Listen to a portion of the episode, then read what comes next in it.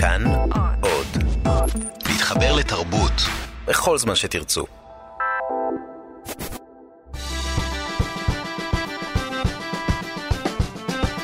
מה שקורה עם שירי לב-ארי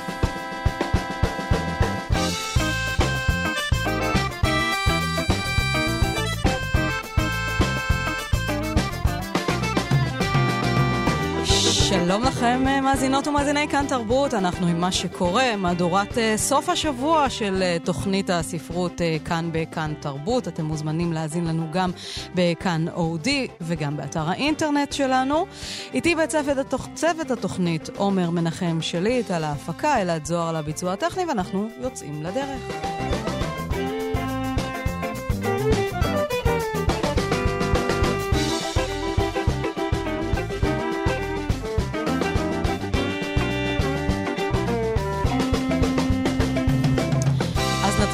כמו בכל שבוע, עם אה, מבט ברשימות אה, רבי המכר. ברשימת ספרי הפרוזה של סטימצקי התווספו כמה שחקנים חדשים למגרש. אז קודם כל, בית הסחלבים פותח את הרשימה, אחריו נער האופניים של אלי אמיר, ואחריו תקלה בקצה הגלקסיה של אתגר קרת, שגם בו אנחנו נעסוק בהמשך התוכנית, לא בתקלה, אלא בספר אחר שלו. חיים קטנים של אה, הנה ינגיהרה, שגם בו עסקנו, והשחקנים החדשים במגרש הם זה הולך לכאוב של אדם קיי, שזה מין ממואר הומוריסטי של אה, רופא מתמחה לשעבר. אדם קיי היה רופא שהחליט לעזוב הכל ולהפוך לקומיקאי ולתסריטאי למגינת אה, ליבם של הוריו כמובן, אבל את היומנים שהוא כתב בזמן ההתמחות שלו הוא פרסם בספר המשעשע הזה, זה הולך לכאוב, וקצת חושף את המנגנונים שמאחורי עולם הבריאות הבריטי.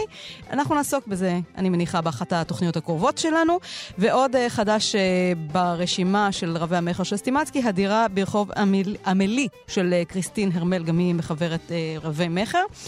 Uh, ברשימה של צומת ספרים אפשר למצוא uh, הש... השבוע ספרים דומים, את אלי אמיר, נער האופניים, שנת המתנות של יובל אבר... אברמוביץ', את שניהם אנחנו אירחנו פה בשבועות האחרונים, וכמובן uh, את הספר החדש של uh, קריסטין הרמל, הדיר... הדירה ברחוב עמלי.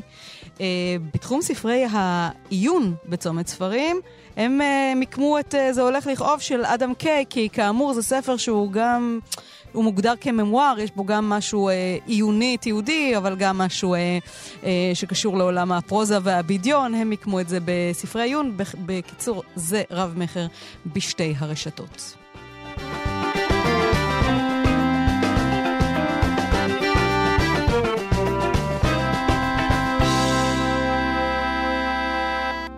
היום אנחנו אה, אה, נעשה תוכנית קצת מיוחדת אה, לרגל אה, יום האישה הבינלאומי שיחול מחר. אה, תוכנית אה, נשית למדי, אה, נדבר על 24 שעות בחיי אישה שכתב אה, שטפן צוויג.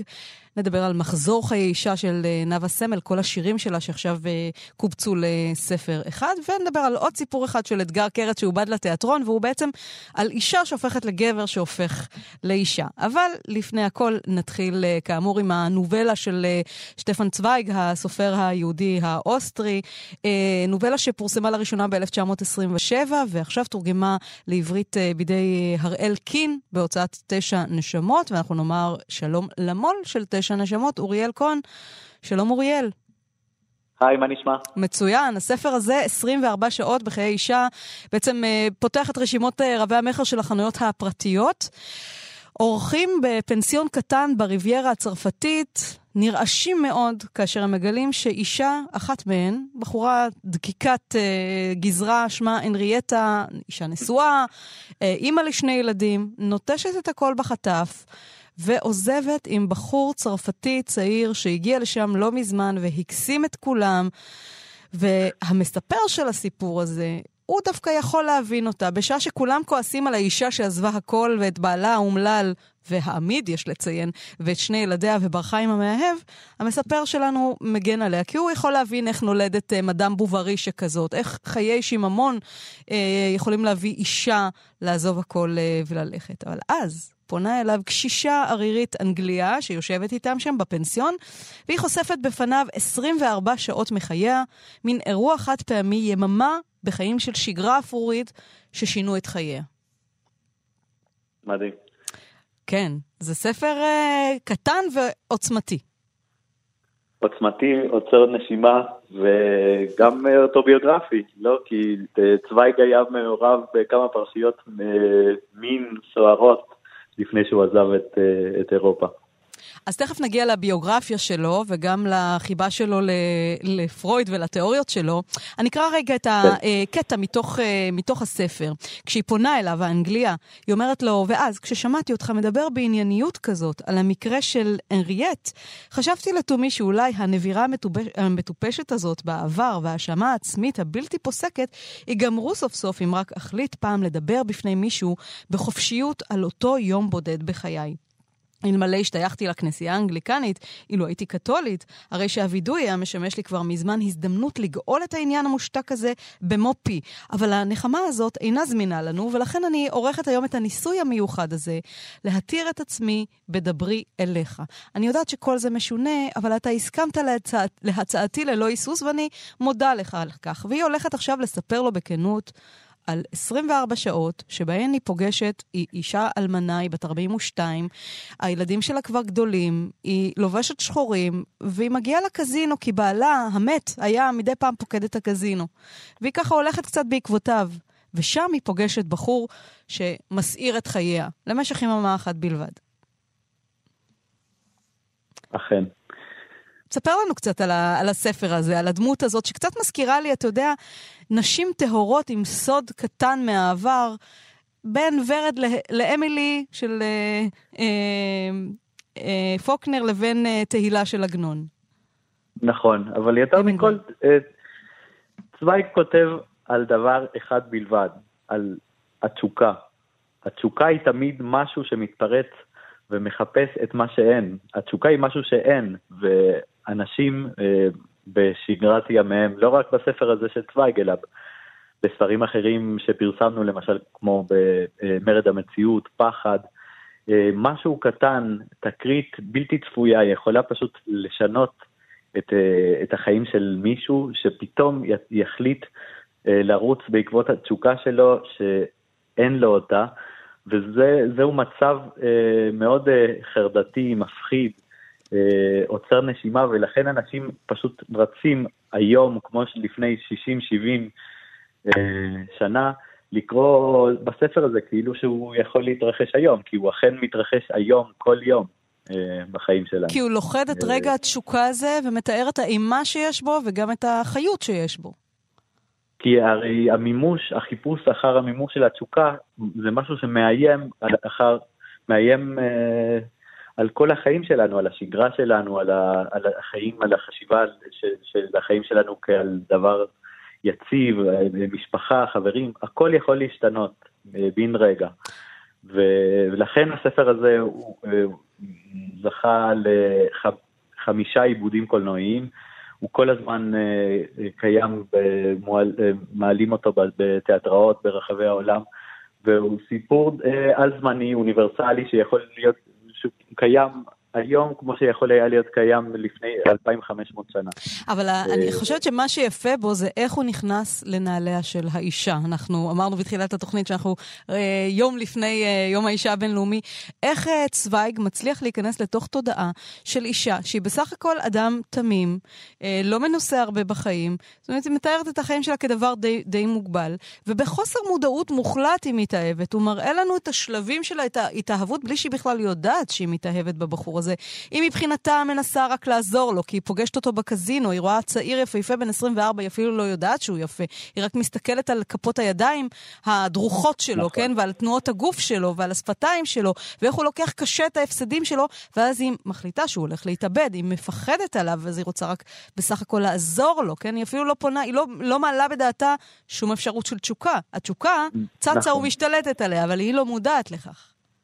נכון, אגב, הגאונות של האומנות של צוויג היא דווקא בדברים שתיארת. מצד אחד הוא יודע לעשות פוקוסים על תנועות הידיים, על הפנים, על, על איך אנשים נראים, איך התנועה הקטנה של הגוף אה, מסגירה אה, על דברים בלתי צפויים. ומצד שני, יש ניתוח פסיכולוגי, מין זום אאוט וזום אין, ופנימה והחוצה, והוא יודע לעשות את זה בכזו מיומנות, כמו שהוא אומר, ספר טוב הוא זה שמעלה את רמתו מדף לדף עד תום הספר. זה 24 שעות בחיי אישה, זה בדיוק מה שהוא עושה. הוא לוקח אותנו אל תוך הנפש של האדם, אל תוך אה, גופו, אה, התנועות שלו, היחסים שלו, פשוט אה, אי אפשר, אי, אי אפשר להפסיק לקרוא, לדעתי.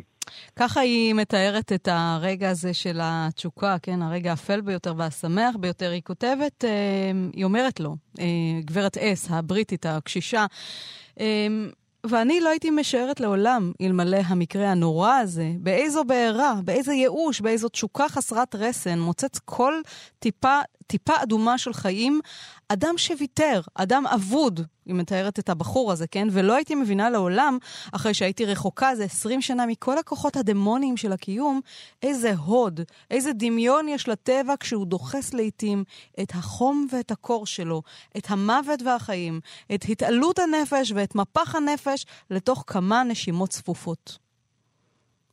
זה הרגע שהם מבלים uh, בלילה שם, להפתעתה הרבה. כן. מופתעת כן, מזה שהם כן. מבלים לילה שם.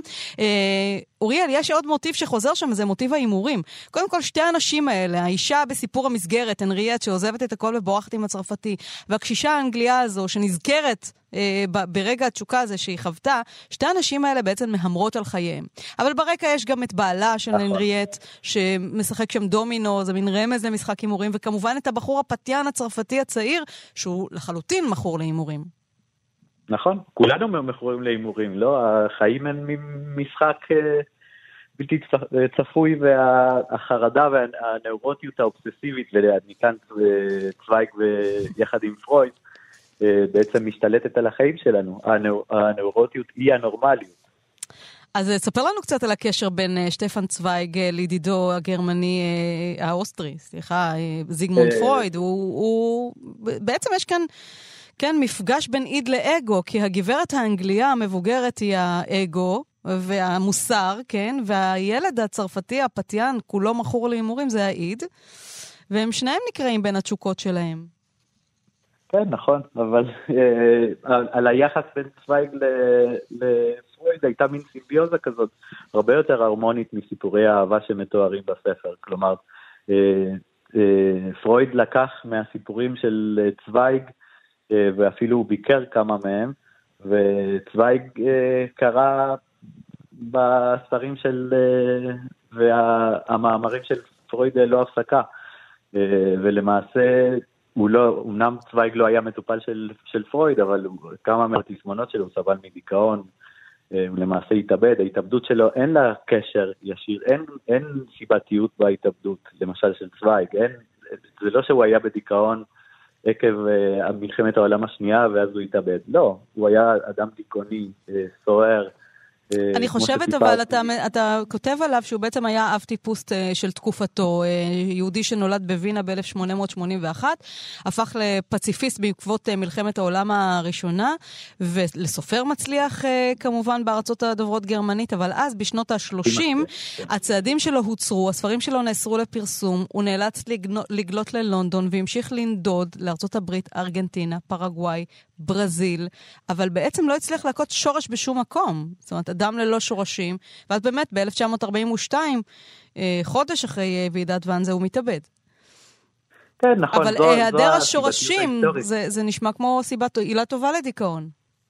אה, נכון, לחלוטין, אבל צוויג היו ניסיונות התאבדות קודמים לבעיות ולנפילת עולמו באירופה. כלומר, הוא, הוא עצמו בונה אידיאליזציה לעולם של, של, של אתמול ש, שנהרס, וכל החיים שלו נהרסים בעקבותיו. למעשה, אנשים ללא שם, שהם לא צוויג ולא לא אומנים ולא סופרים, סבלו מאותן תסמונות ולאו דווקא הלכו והתאבדו, אפילו אם הם נאלצו אה, אה, לנסוע למקומות, אה, צוויג למעשה הגיע לברזיל, היה בפטרופוליס, וחי חיים אה, בורגניים, והוא היה מבוקש, לאו דווקא בסכנת חיים אה, ממשית. כן. כלומר, הסוגיות של, של התשוקה והדיכאון והכמיהה הזאת אל, אל, אל הכל, אל החיים, אל אה, מערכות יחסים מקבילות, זה, זה משהו שהיה קיים אצל צוויג לפני, הוא למעשה ברח מאירופה עם המזכירה שלו, שהייתה גם המאהבת שלו,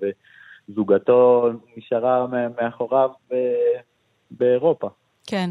בלונדון, נדמה לי. אני מברכת כל ידידיי, ולוואי ויזכו הם לראות את עלות השחר לאחר הלילה הארוך. אני, שחסר סבלנות הנני ביותר, מקדים ללכת לפניהם. כך הוא כתב uh, במכתב ההתאבדות שלו uh, ושל אשתו uh, בברזיל. אבל לפני שהלך, אוריאל היטיב לתאר כל כך הרבה חיות ותשוקות בחייהם של בני אדם, uh, שאנחנו ניזונים מהם עד היום. נכון. 24 שעות בחיי אישה, נובלה של שטפן צוויג, בתרגום נהדר של הראל קין בהוצאת תשע נשמות. אוריאל קון, תודה רבה לך. תודה לך. להתראות. מופתע?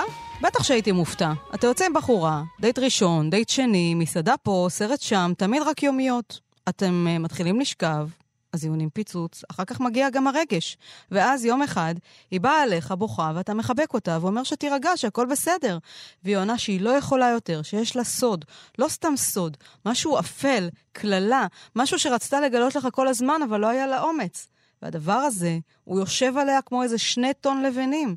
והיא חייבת להגיד, היא פשוט חייבת, אבל גם יודעת שברגע שתגלה, תעזוב אותה. בצדק. וישר אחרי זה, היא שוב פעם מתחילה לבכות. אני לא אעזוב אותך, אתה אומר. אני לא, אני אוהב אותך. אתה אולי נראה קצת נרגש, אבל אתה לא. וגם אם כן, זה מהבכי שלה ולא מהסוד. הניסיון כבר לימד אותך שהסודות האלה, שגורמים כל פעם לנשים להתפרק ולחתיכות, הם לרוב משהו באיזה סדר גודל של זיון עם בעל חיים, או עם קרוב משפחה, או עם איזה אה, מישהו ששילם לה על זה כסף. ככה מתחיל uh, הסיפור uh, השמנמן של אתגר קרת, בתוך uh, קובץ הסיפורים אני הוא, והסיפור הזה עובד עכשיו להצגה שנקראת אני הוא, ועולה עכשיו בתיאטרון הקאמרי, ואני שמחה לארח כאן באולפן את uh, רוני סיני. שלום רוני. שלום. שכתב ואיבד ביחד עם אתגר קרת את המחזה, ואת אודי רוטשילד, הלא הוא אני הוא. אהלן. אז uh, הסיפור הקצר, הגבישי, היהלומי הזה, הופך אצלכם בהצגה לסיפור רחב ועמוק מאוד, גם עם הקשרים פרוידיאניים, אפרופו השיחה הקודמת שלנו, תכף ניגע בזה.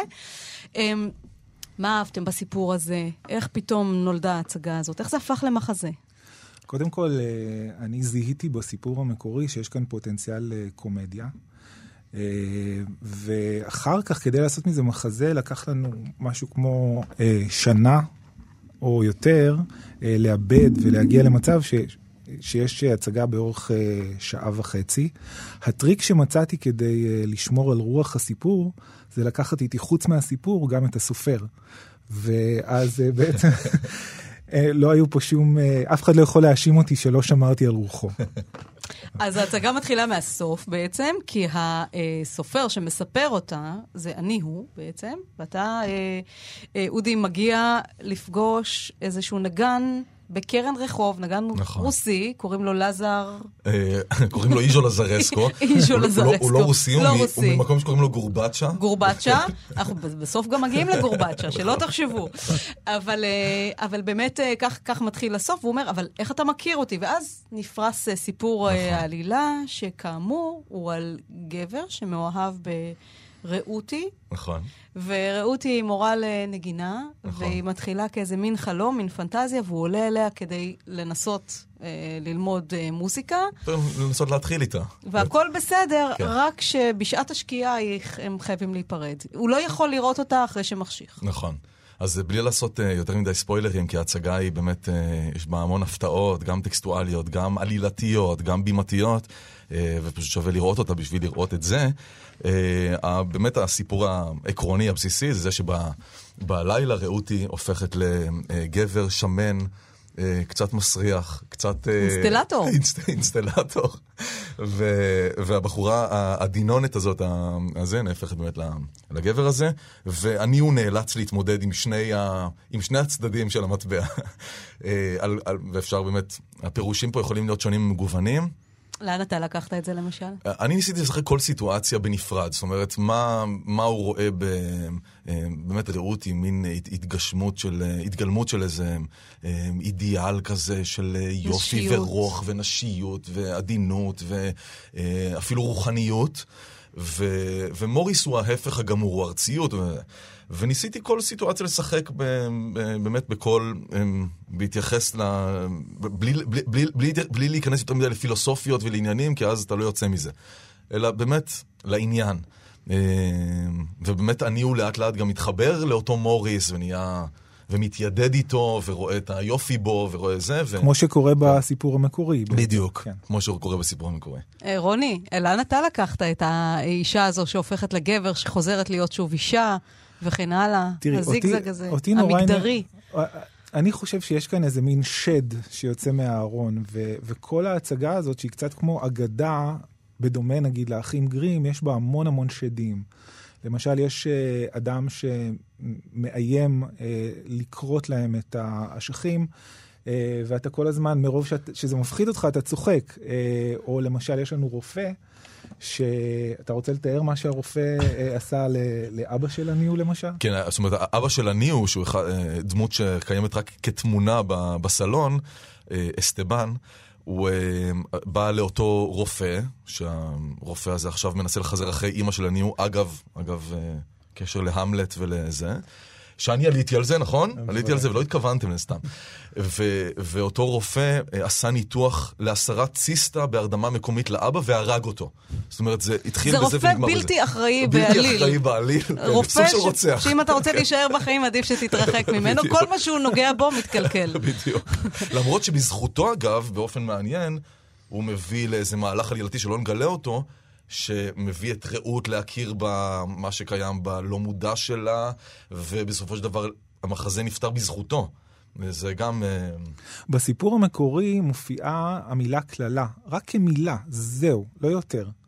אבל במחזה הצלחנו, אני גם, זה מאוד מאוד קשה לא לעשות uh, ספוילרים, אבל במחזה מדובר בקללה שמקשרת את כל הדמויות, כולל הנגן רחוב שאנחנו רואים בהתחלה, שהוא נראה כמו דמות צדדית לחלוטין, כולם בסוף מתקשרים לקללה הזאת אה, ומגיעים לארץ לא נודעת. אבל הקללה הזאת קשורה בעצם שוב למדינת הילדות. Mm-hmm. למקום הזה שבו קורים דברים בין ילדים, ולפעמים גם דברים אכזריים בין ילדים, בין אם התכוונו, בין אם לא, וזה הרבה מופיע בסיפורים של אתגר קרת. תודעת הילד והסביבה שלו, וכמה בכלל יש לו שליטה על המציאות, ודי חוסר האונים שלו, השגיאות שהוא עושה בכלל בלי להתכוון, שם בלי לגלות יותר מדי, כן. נעוצה קללה. Mm-hmm. בגיל עשר יש אה, אירוע שמגיעים אליו באמצעות היפנוזה, שהוא בעצם המפתח להבין את ה... את הקללה הנוראית הזאת שהוטלה על רעות המסכנה.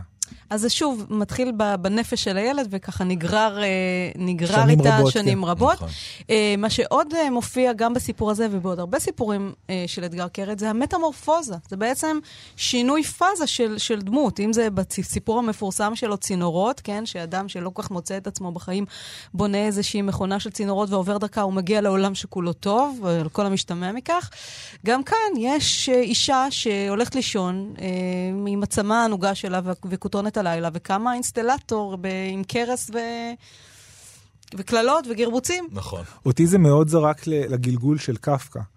Uh, רק שכאן זה באמת יותר מודרני והרבה יותר מצחיק. שם הוא הופך לשרץ ענקי בתוך המיטה שלו, ופה זה בעצם מתייחס לזוגיות כ, כמשל. אתה הזכרת את הגלגול של קפקא, ובאמת אה, שם זה, זה אזור טרגי, כיוון שהמשפחה שלו הכי קרובה מתנכרת לו. כאן אמ, אה, יש משהו קצת יותר ידידותי, והטרגדיה הופכת לקומדיה, ויש איזו סיטואציה שבה אה, אני, הוא רוצה בעצם להכיר את רעותי לאימא שלו, כי הוא רציני. נכון, על כל צדדיה. עכשיו, האימא, אוקיי, אם כבר האלטר, הסופר אגו הזה, המפקח על כל הסיטואציה, היא אמורה להתחבר לרעותי, והוא נורא פוחד מהרגע שבו יחשיך, כי הוא מזמין אותה לארוחת ערב, ערב שבת. נכון. ורעותי תהפוך למוריס. כן. אבל... וזה אכן קורה. אבל זה מפתיע, כי האימא איכשהו מצליחה להתחבר למור... למוריס. נכון. דווקא לצד הזה שהוא פחד, פחד ממנו. אז מה זה אומר לנו? שאנחנו כאילו, כשאנחנו אוהבים, אנחנו צריכים לבלוע צפרדעים, לא משנה באיזה גודל? בוודאי, זה תמיד הרי ההתאהבות זה הקסם הראשוני. ואז אתה צריך להתחבר עם המוריס של, אה, של המושא, כן, מושא אהבתך. והמוריס הזה יש בו סכנות, כי הוא מביא איתו חובות, והשוק האפור, והעבריין שרודף אחריו. זאת אומרת, זה לא סתם מוריס, זה טיק טיק. נכון. אז מה? אני חושב שכאן באמת, מכיוון שזה דרמה, מכיוון שזה במה, אז הלכנו עם זה מאוד אקסטרים לגיבנת הזאת שנקראת uh, מוריס, והרחבנו אותה למקומות uh, מאוד רחוקים, אני חושב. אה, אבל זה גם מה שהופך את זה כאן למצחיק, שזה ערך בפני עצמו. ה- היכולת לעשות קומדיה. זה ערך נכון. בפני עצמו. חשוב מעבר, להדגיש. כן, כן. חשוב להדגיש את זה, נכון. אודי, אתה זוכר איזה קטע מההצגה שהולך איתך? ככה כמה שורות שאתה, שמתפרצות איתך, כאילו, כשאתה עכשיו בימים האלה מעלה את ההצגה הזו ומופיע? אני פתאום, אני סתם חושב ככה על, על, משהו, על משהו מהותי שאולי אה, הוא מעניין לדבר עליו, וזו זווית אחרת. שאת יודעת, ההצגה נפתחת בזה שאותו נגן רחוב, איז'ו, לזרסקו, אומר סיפור, אתה יודע איך אתה נכנס אליו, אתה אף פעם לא, לא יכול לדעת איך תצא. זה גם המשפט סיום, או כמעט זה. ויש פה משהו בהצגה הזאת ש, אה, שבאמת עוסק גם במלאכת הסיפור. באיך מספרים סיפור, בעניין של זמנים. זאת אומרת, ההצגה נגיד מתחילה בי, אה, שאני נכנס ואומר לו, מספר לו על סיפור שקרה, עד שזה אנחנו מגיעים להווה, שהוא הווה בימתי כמובן, הוא לא זה, ומשם איז'ו ואני ממשיכים למסע שהוא... שהוא, שהוא קורה כאילו מול עיני הקהל. כאן ועכשיו. כאן כן. ועכשיו, כאילו. ובסוף, אני מסכם את ההצגה כאילו זה משהו שכבר קרה מזמן. זאת אומרת, הערבוב זמנים הזה, שהוא אפשרי רק כשמספרים סיפור בתיאטרון או בקולנוע, אה, הוא משמעותי פה. ועירוב הז'אנרים. זאת אומרת, יש פה גם פארסה, גם רומנסה, גם אגדת, אה, אגדה אה, כמעט נאיבית. יש פה אה, אה, גם מקומות שהם דרמה, אה, דרמה פסיכולוגית. יש פה המון המון דברים, כי, וכולם עוסקים באותו דבר, באיך אנחנו מעבירים סצנה, אה, איך אנחנו מספרים את הסיפור בצורה הכי מדויקת, הכי מגוונת. גם להצחיק וגם לגעת ללב, אני מקווה שהצלחנו לפי תגובות הקהל. אני חייב לציין כאן שיש עוד אנשים שעוסקים, שעסקו במלאכה הזאת, למשל אה, מי שהלחין את השירים והיה המוזיקאי נכון. של ההצגה זה יוני רכטר שהכניס המון המון עומק. אה, יש את מיקי גורביץ' שעזר לנו בתחילת הדרך אה, בעיבוד ורוחו מאוד שורה על ההצגה. יש את שירי לידשא שבמהלך החזרות הכניסה המון נגיד פן נשי לתוך העניין. פן נשי והומוריסטי והמון כן. חן, כן, כן, בדיוק, נכון. חן ועדינות ויופי והומור. נוצרה כאן הצגה באמת עם מעגל מוחות מאוד uh, משוכלל, זאת אומרת, אולי uh, מאגר מוחות שהביא את המחזה למקום מאוד מאוד uh, משוכלל, אני חושב. אולי בכל זאת איזה שורה מההצגה? וואו, שאלה טובה, אני צריך לקרוא את המחזה שוב.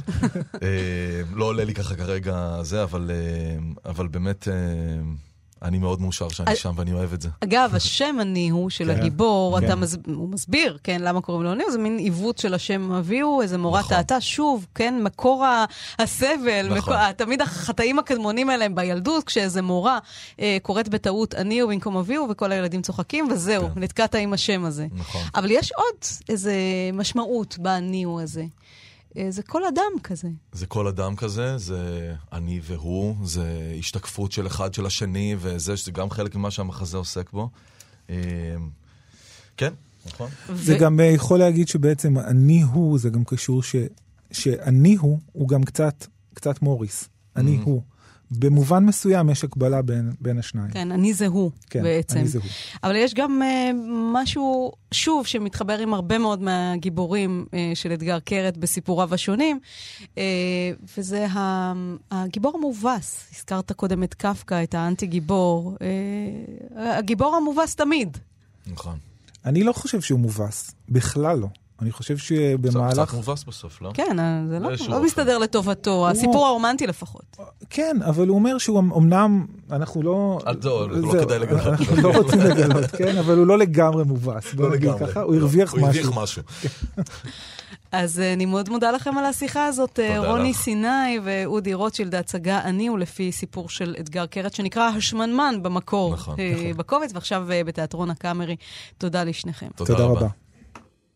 בשנת 1982 פרסמה נאוה סמל, שהלכה לפני קצת יותר משנה לעולמה. אז היא הייתה עדיין מבקרת אומנות צעירה, ספר שירים ראשון, שירי הריון ולידה, והוא ראה אור ב... ספריית הפועלים, בעריכתו של נתן יונתן. הרבה שנים אחר כך, אולי 30 שנה, היא פרסמה את uh, מזמור שירי התנ"ך שלה, ועכשיו uh, רואה אור מחזור חיי אישה. כל השירים של uh, נאוה סמל, בהוצאת הקיבוץ המאוחד.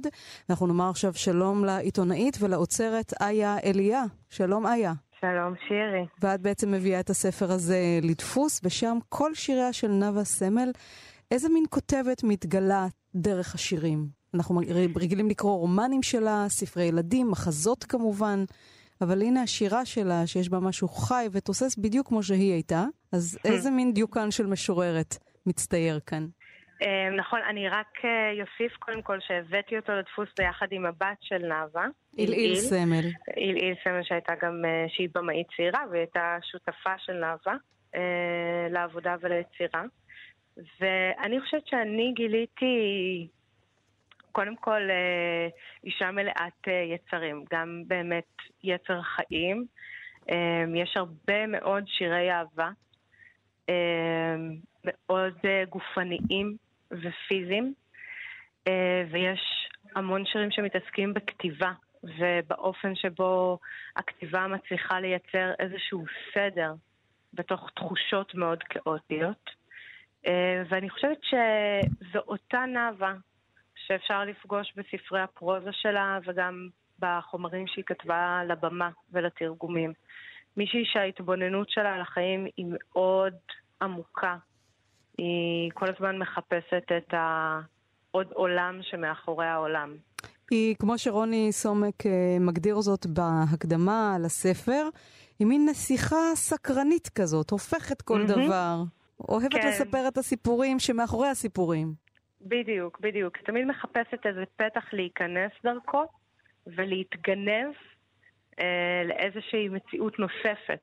לא הייתי אומרת שאחרת, אבל אה, לעוד. איה, תקראי לנו שיר שחביב עלייך מבין השירים, שכאמור, מכיל, הספר הזה מכיל גם שירים שפורסמו, אבל גם הרבה מאוד שירים שהיא כתבה לאורך השנים, ולא פורסמו בשום מקום. נכון. אז תבחרי לנו שיר שאת אוהבת. השיר שבחרתי הוא, חילקנו את העיזבון שלה לחמישה שערים. אה, שירים שהם שירי זיכרון מהילדות, של חוויות ילדות, שירים שהם שירי אהבה, אה, שירים שהם שירים קראנו לשער הזה אישה, שהם שירים של אה, בעצם אישה בוגרת, וכתיבה והגות, שזה שירי פרידה מהחיים. והשיר שאני קוראת הוא שיר מתוך אישה. טרם חטא. מי שישן במיטות לפעמים אינו טורח, להרים את השמיכה ולהציץ. בגוף הזה הרך, הקיפודי. זו בעיה קשה לראות את מה שבלילה היה יפה כל כך. יפה יותר מנגיעה חטופה. יפה יותר מנשיפה רפה. יותר מבכי חנוק. או חטח דק בבשר. או שמא זה הגוף. כמו שהיה טרם שניזוק. טרם חטא. איה, אתם אה, בחרתם לקרוא לספר מחזור חיי אישה. נכון. למה דווקא השם הזה?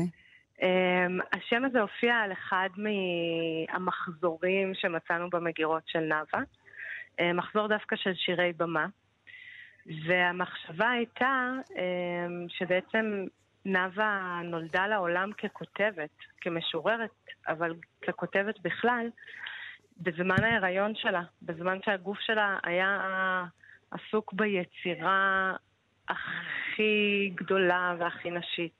אמ, והיא עקבה אחרי החוויה הזאת דרך הכתיבה, באמצעות הכתיבה. אמ, והנשיות הייתה מין מוטיב כזה שחוזר, היא מתעסקת בזה בנשיות של סבתא שלה ובנשיות של אימא שלה ובאופן שבו היא מתבגרת והופכת מילדה לנערה ולאישה. וזה הרגיש שזאת הדרך הכי הכי הולמת לאסוף את כל החומרים השונים האלה ביחד. כן, אמ, למחזור אחד שהציר שלו הוא הנשיות. וכמו שרוני סומי כותב בהקדמה, היא כותבת הרבה על מדינת הילדות שלה. על הילדות אה, בתל אביב, על סבא, על סבתא, על אימא, אבא, על האח. אה, ובשיר שפותח את המחזור, היא כותבת, היא מספרת את הסיפור כמו שיר ערש. היו היו שני ילדים, והילד שואל, מה קרה בסוף? לא הגעתי לסוף, נשארנו בגבול ההתחלה. הילד מבקש שאשלים שהרי את מחק ציפורים. אני בוכה על כתפו. ילד, ילד, הסוף כבר נכתב בעצמו.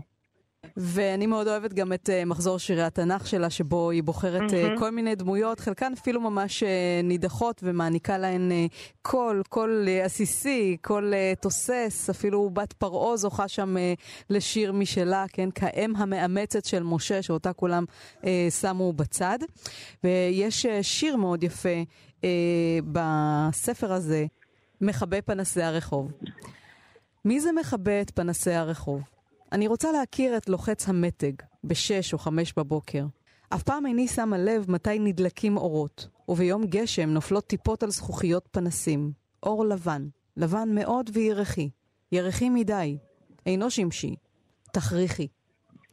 אז היא רוצה לפגוש את האיש שלוחץ על המתג כדי uh, לכבות את האור. אולי זה הבורא בכבודו ובעצמו, ואת המילה הזאת, תכריכי, קשה שלא uh, להצטמרר ממנה.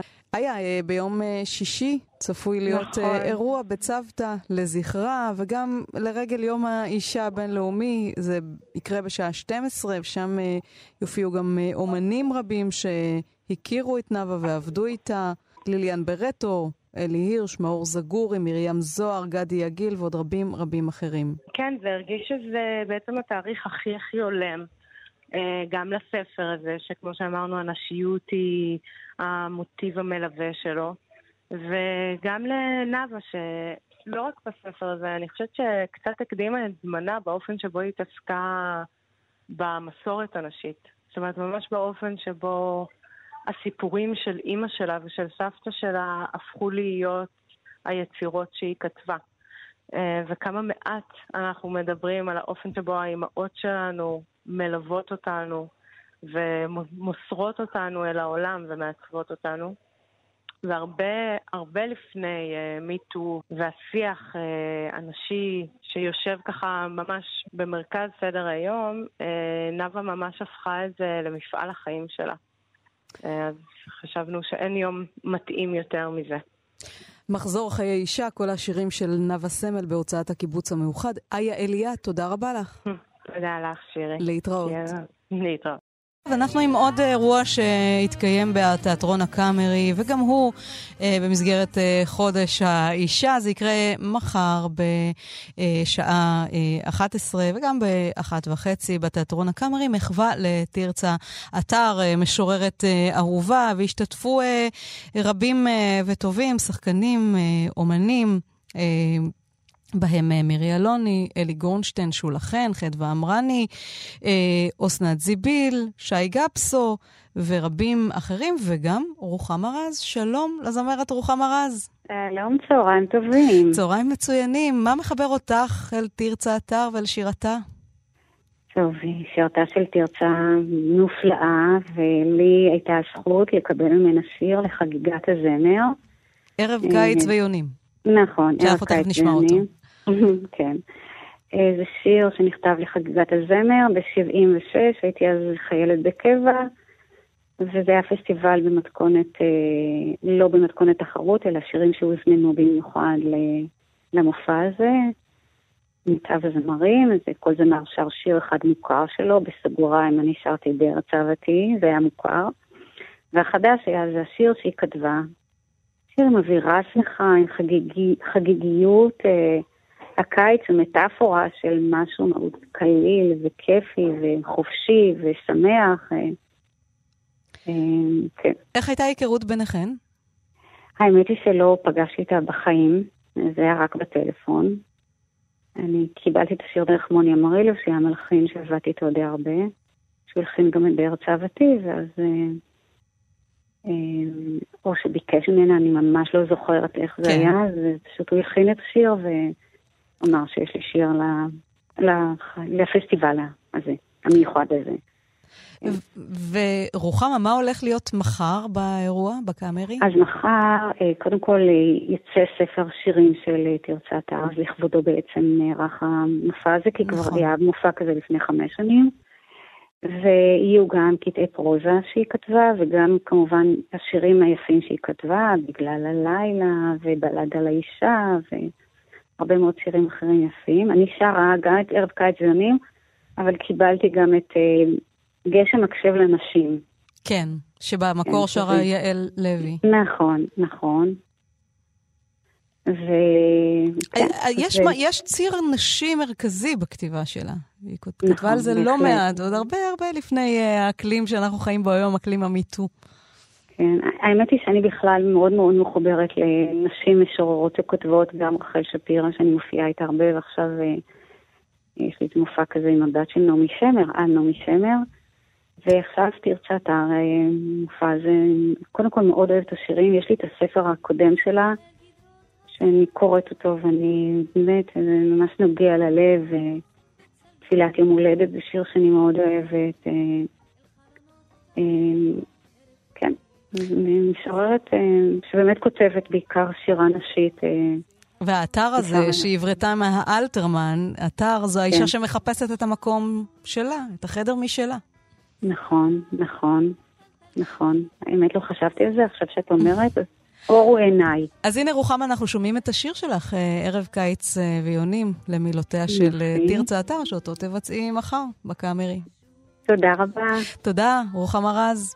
כל טוב, שלום. ועם המילים של תרצה אתר אנחנו נסיים היום את מה שקורה, תוכנית נשית למדי ומיוחדת. תודה לעומר מנחם שליט על ההפקה, לאלעד זוהר על הביצוע הטכני כאן באולפן, שירי לב-ארי, שבת שלום.